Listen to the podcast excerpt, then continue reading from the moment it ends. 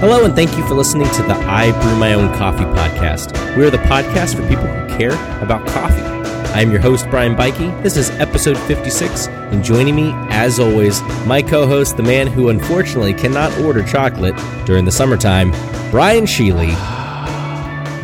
It is going to be 120 degrees on Tuesday. It's insane. I don't even know. Why do I even do this to myself? I've lived here all my life, and never once has it occurred to me, like, maybe I should move somewhere that isn't the surface of the sun. Yeah. How are you doing? I'm, well, I'm really busy. We've got new cafes and stuff opening, and uh, got back from Panama and working on other trips. So, been busy. Yeah. Well, that's cool. Um, I think an episode dedicated to talking about Panama is in order. Yeah, that'd be really fun.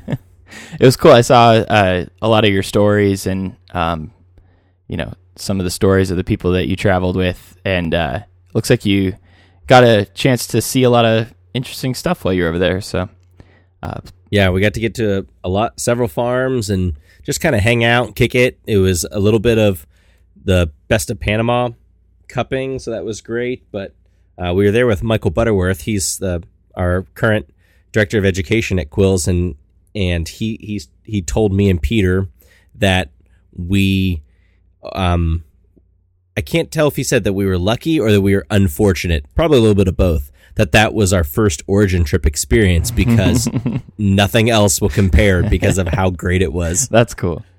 Uh, So that's a lot of fun. Sure. Well, nice. Uh, yeah. So uh, we had mentioned on the last episode, and I think the episode before that, about uh, some interviews and things that we were going to post and things we were going to talk about, uh, mostly centered around the expo. And I think what we're going to do on this episode is focus on some of the products that were announced or some of the people that we talked to uh, doing some interesting stuff uh, with various products out on the market or coming to the market here soon. Um, so you do you want to talk about that? Is that cool? Yeah, we've got a little bit of interview um, with Alex from Baratza where we talk about the new Sette 30. We are talking a little about third wave water. We're diving a little bit into Acaia. And last but certainly not least, we talk with Fellow about the upcoming Stagg electronic kettle that they have. Did you did you back the Stagg? Uh, I did, and to be honest with you, I think my fun my payment didn't go through, and I don't know that I updated it in time. So I did, and then I don't think I am. Oh anymore. no. Yeah, Well, apparently everyone and their mom backed the Stagg, so that's cool. I bet. So there's a lot of really cool conversations that we had at the expo with some people, uh, and we're going to just let them roll back to back. Uh, but one of the things that uh, you definitely need to stay tuned for is uh, the conversation about brewing on the Sette. Uh, I think of all the pieces that we're going to talk about here on this episode, uh, one of the things that I get asked probably the most is how is the Sette for filter brewing? And we'll have a link in the show notes to a uh, to an article that uh, Baratza came out with about maybe some tweaks or some changes to your pouring technique uh, in order to get the most out of brewing on the Sette for filter. Uh, but we did actually get a chance to talk a lot with uh, with the folks at Baratza about that, and so definitely take a listen to that part of this episode, and uh, hopefully you get something out of it if you have a Sette and you've been thinking maybe it's not performing super well for filter.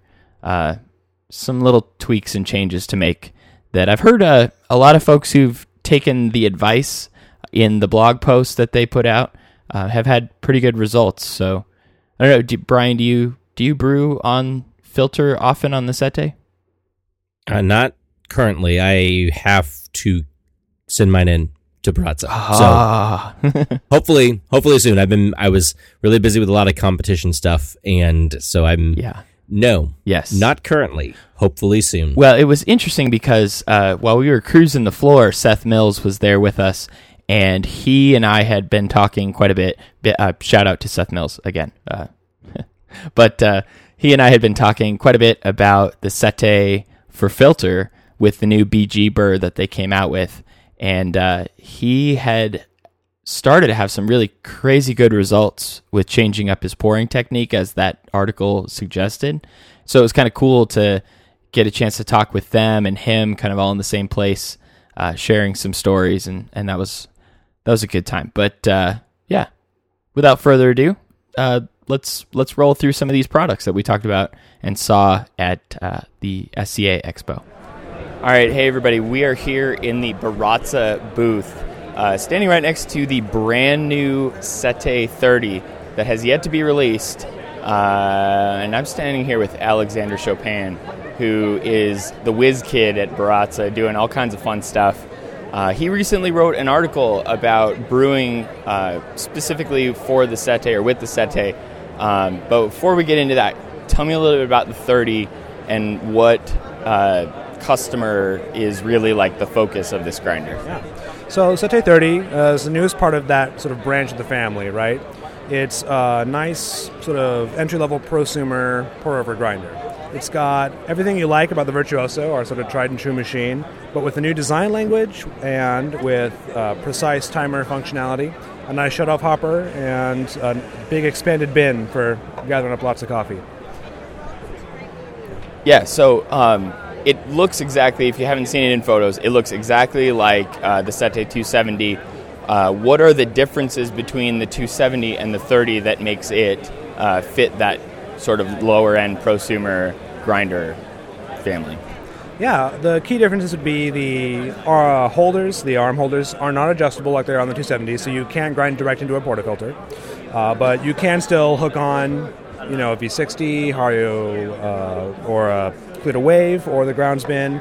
Uh, it's still pretty functional in that regard. It does not have micro adjustability like the 70 does, um, and it doesn't have a metal build on that part, which keeps costs down for consumers, which is nice. But the biggest difference is going to be that you've got the BG burr by default installed in this machine. And so the BG burr was something you guys just came out with, um, directed more toward filter grinding. What what do you notice as the biggest difference between the standard 270 burr and the BG burr in in the cup? Uh, the biggest thing we notice in the cup is just generally better clarity of flavors when you are brewing off of that burr. Um, and faster throughput when you're brewing for larger coarse grinding specific brews like a big Chemex or a French press. Uh, is, that's going to work a lot better on this burr set compared to the default setting. Okay, so back to the article that you wrote, which was super helpful, and we've linked it a lot on our Slack. But if you haven't had a chance to read it yet, um, we'll drop a link in the show notes for for that article. But uh, give me kind of like a summary of what changes some folks probably want to make in their brewing to work more compatibly with the BG burr? Yeah, so it's definitely on either of the burrs for and BG included, it's easy to see fines in your grind sample and think the whole grind is too fine. You coarsen it up, and then you end up kind of making that problem worse. And I could go into detail for a while, but um, basically, you're going to see fines at a higher proportion in the course of your grind. So you just have to remember don't fall into that trap and don't sort of succumb to the urge to keep on coarsening as much as possible. Stick to something more comfortable, some of the recommended settings, and then if it's really not performing the way you want it to, you can consider some changes to your brew. I like to agitate a little bit less. I'm a big fan of the Kalita Wave, so I'm really used to like light turbulence, slow brews. But if you're using a V60, maybe pour towards the center.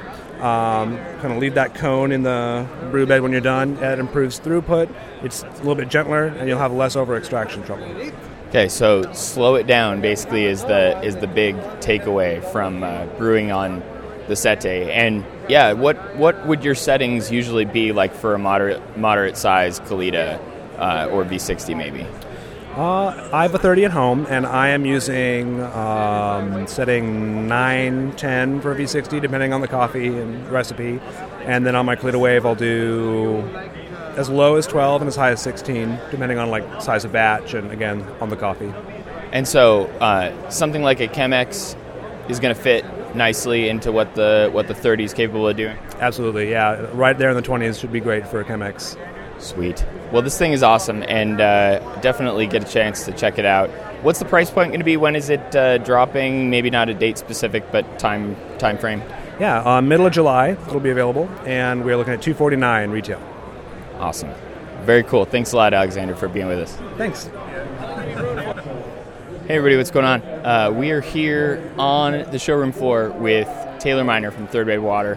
Uh, we're standing right next to a an intense looking device. What is this thing that you've got going on here? This is a vintage cigarette dispenser that we bought on eBay, refurbed, and it now is a uh, third wave water vending machine. It's ridiculously cool. You basically just come up and pull the pull the knob.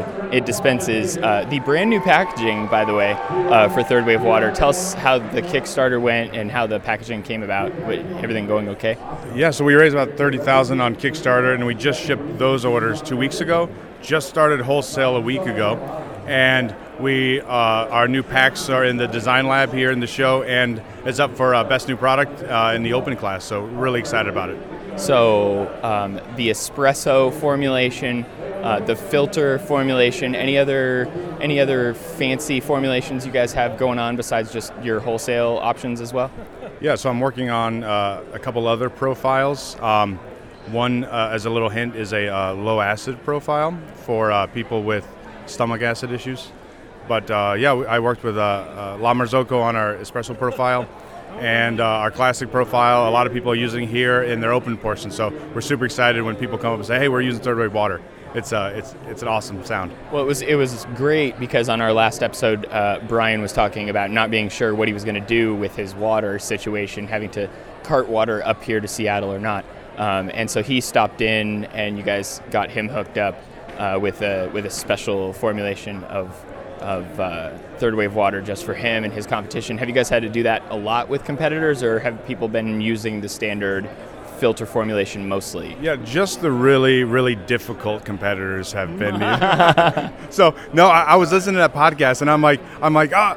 Oh, I want to I want to talk to you guys, and so I, I messaged Brian. He came down, uh, drove up uh, a couple days later, and it was super fun.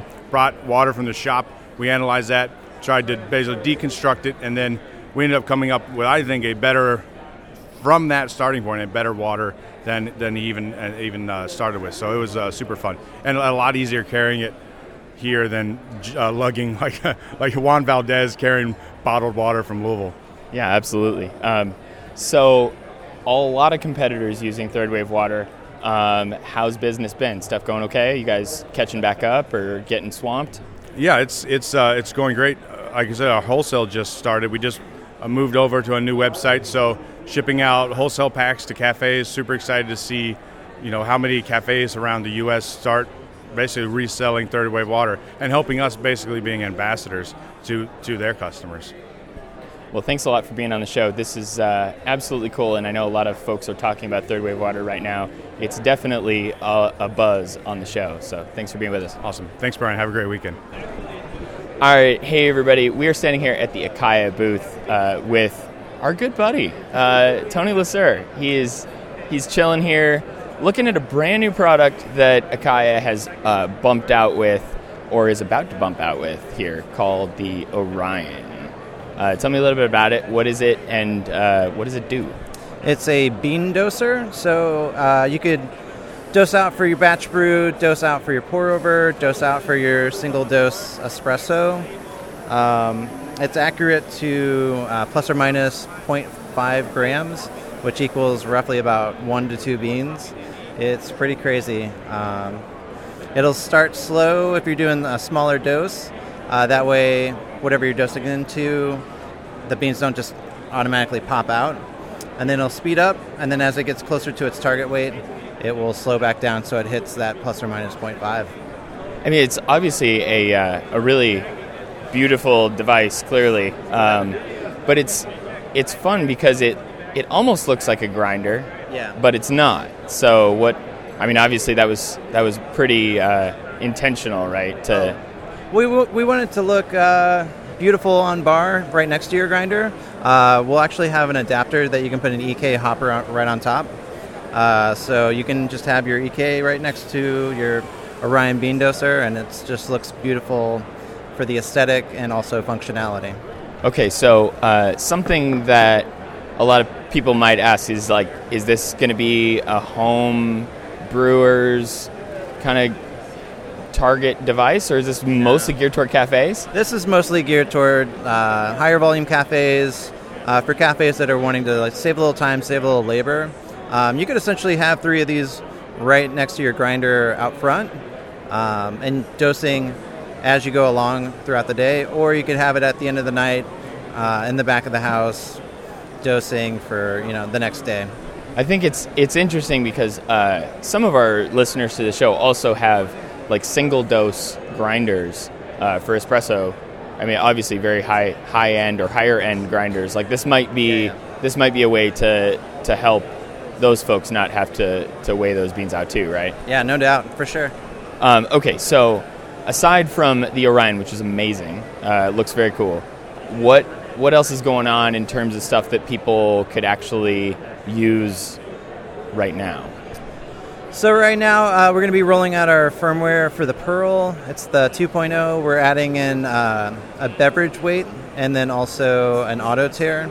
Uh, the beverage weight will take uh, it will calculate the weight of your brewing vessel, the cup, the filter, the coffee, and it will tell you the uh, the weight of the actual brewed coffee in comparison to your total uh, your total water ratio. Is that uh, is that something that's going to require uh, Bluetooth connectivity to the app, or is it is it going to do that uh, from the screen itself? Straight from the screen itself, yeah. It'll flash uh, your total weight of water and then your beverage weight. I'm excited about that because I, I literally, uh, you know, whenever I'm measuring extraction, it's helpful to obviously know your final beverage weight, and that that'll help out with that a lot. Uh, and then the auto auto tare. Auto tare. So auto tare function. Um, so you set your cup down, uh, it'll auto tare it out, and I think you can program it to uh, up to two auto tares. So when you throw your coffee on top, uh, auto tare, and we also have a functionality of when you start pouring your water, that's when the timer starts. So yeah, we're pretty excited about it. All right. Well, uh, this is some really cool stuff coming from Acaia. Uh, outside of just maybe the scale department here with the Orion, doing a little bit, a little bit more functionality with uh, the Bean Doser. Uh, definitely cool. Thank you so much, Tony, for being with us. Appreciate it a lot. My pleasure. Thank you. Cool. All right, hey everybody, we are here at the Fellow booth. Uh, it is a hopping booth. There's tons of people looking at the brand new prototype version of the Stagg electric kettle from Fellow. It's lovely. We're here with Jake, uh, the owner, and uh, so how's the Kickstarter been? How's the how's production going? man, we- are just we were just ecstatic. Uh, Kickstarter closed in January. You know, thanks to the coffee community, we were able to pre-sell four hundred and fifty thousand dollars in units. Um, that's helping us pay for certification, tooling. We're on schedule. We'll deliver in September, and couldn't be happier with where we're at. Uh, it it really is like in person. From photos that I've seen, this is the first time I've seen it in person. From photos, it looks sleek, it looks sexy, and in practice, like when you're actually standing there with it, I mean, it's it's like the minimalist. It's the minimalist approach to like a, an electric kettle. Um, how how different is this prototype going to look from what's going to wind up in the the final product? Yeah, this is about it. Uh, we're going to fine tune the color, uh, but what you see is, is what you'll get. Uh, so we're, we're, we're basically right there. It'll only get better than what than what we're showing at the show right now. The, and the big improvement is, is actually the screen. So we're going to launch with an custom LCD screen uh, with a cos- custom font and UI. Okay, so it's got basically, uh, for those who are just listening and not looking at anything right now, uh, it's got an, a screen that has the current temperature of the kettle, um, and it could also display the temperature that you set it to when you turn the knob, right? So when you when you spin the knob, then it'll display what temperature it's going to be set at, and then it flips back and then tells you where it's at and slowly makes its way up there. One of the cool features, uh, just in playing with it, was uh, the ability to set it back down on the scale or on the on the base, and have it automatically start bringing you back up to that temperature. You guys think that's going to be in the final product? Maybe, hopefully. We do. We hope.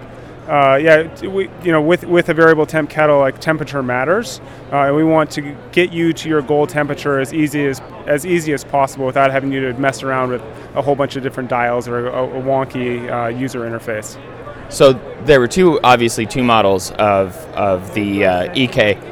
One of them a Bluetooth model, one of them a non-Bluetooth model.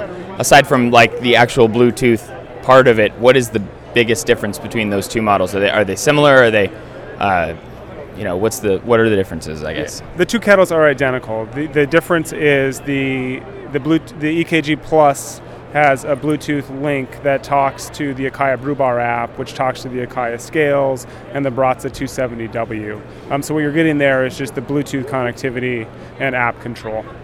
So there's one more switch on the back that you can't really see. Uh, it's kind of hidden back there. What's that little switch do? That's our hold toggle. So when the hold mode is on, it'll it'll maintain your desired temperature for 60 minutes. If you don't want to hold, just have the hold mode t- hold toggle off, uh, and then it'll just heat to your temperature um, and then shut off after you use it. So everything's looking great. Uh, if this is any indication, I'm very excited about uh, my Kickstarter shipping whenever it uh, whenever it actually does. You said mid September. September, September, yeah. Um, yeah, so Fellow obviously doing a ton of crazy stuff. Uh, we even heard from a competitor who competed. What do they compete with at the at the Brewers Cup? So this year we launched the Stagg Dripper. It's the the only vacuum insulated dripper on the market, uh, and we did have a competitor from West Oak in Texas use the dripper to compete, which was which was an honor. Yeah, it uh, it's a sleek little device, and uh, you guys sell filters for it. Obviously, um, they're also uh, they look about the size of like a Kalita 155 filter, right? The smaller, 180 185. the 185 filter. Interesting. I'll have to look at that.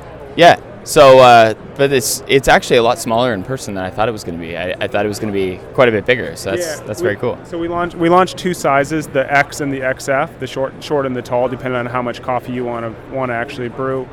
Um, and the whole the whole thing with these drippers is temperature control. Um, so in our testing, we found that you, there's about four degrees less heat loss with the double wall vacuum insulated dripper compared to just a single wall stainless steel dripper.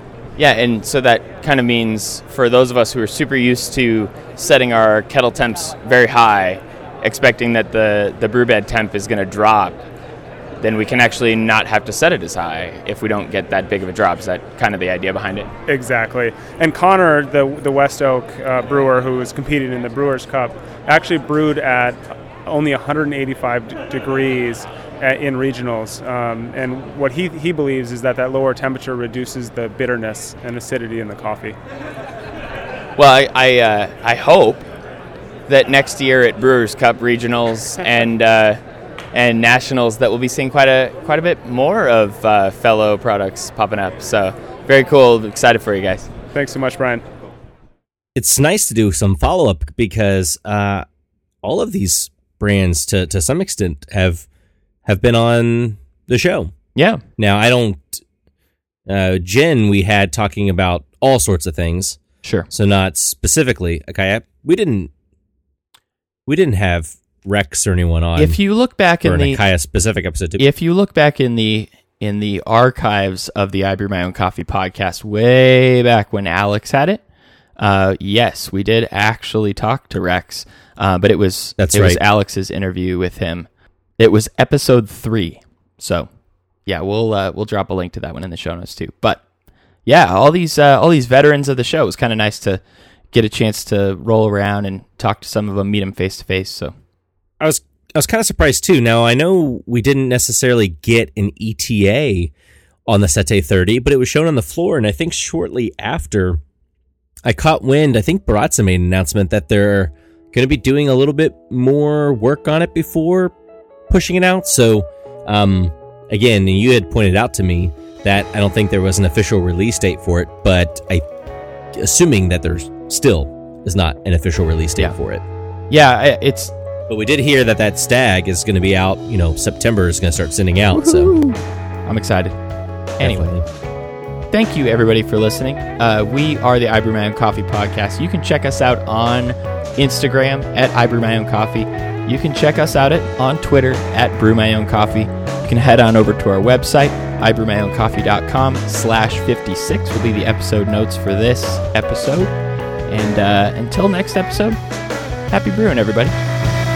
See you, everyone.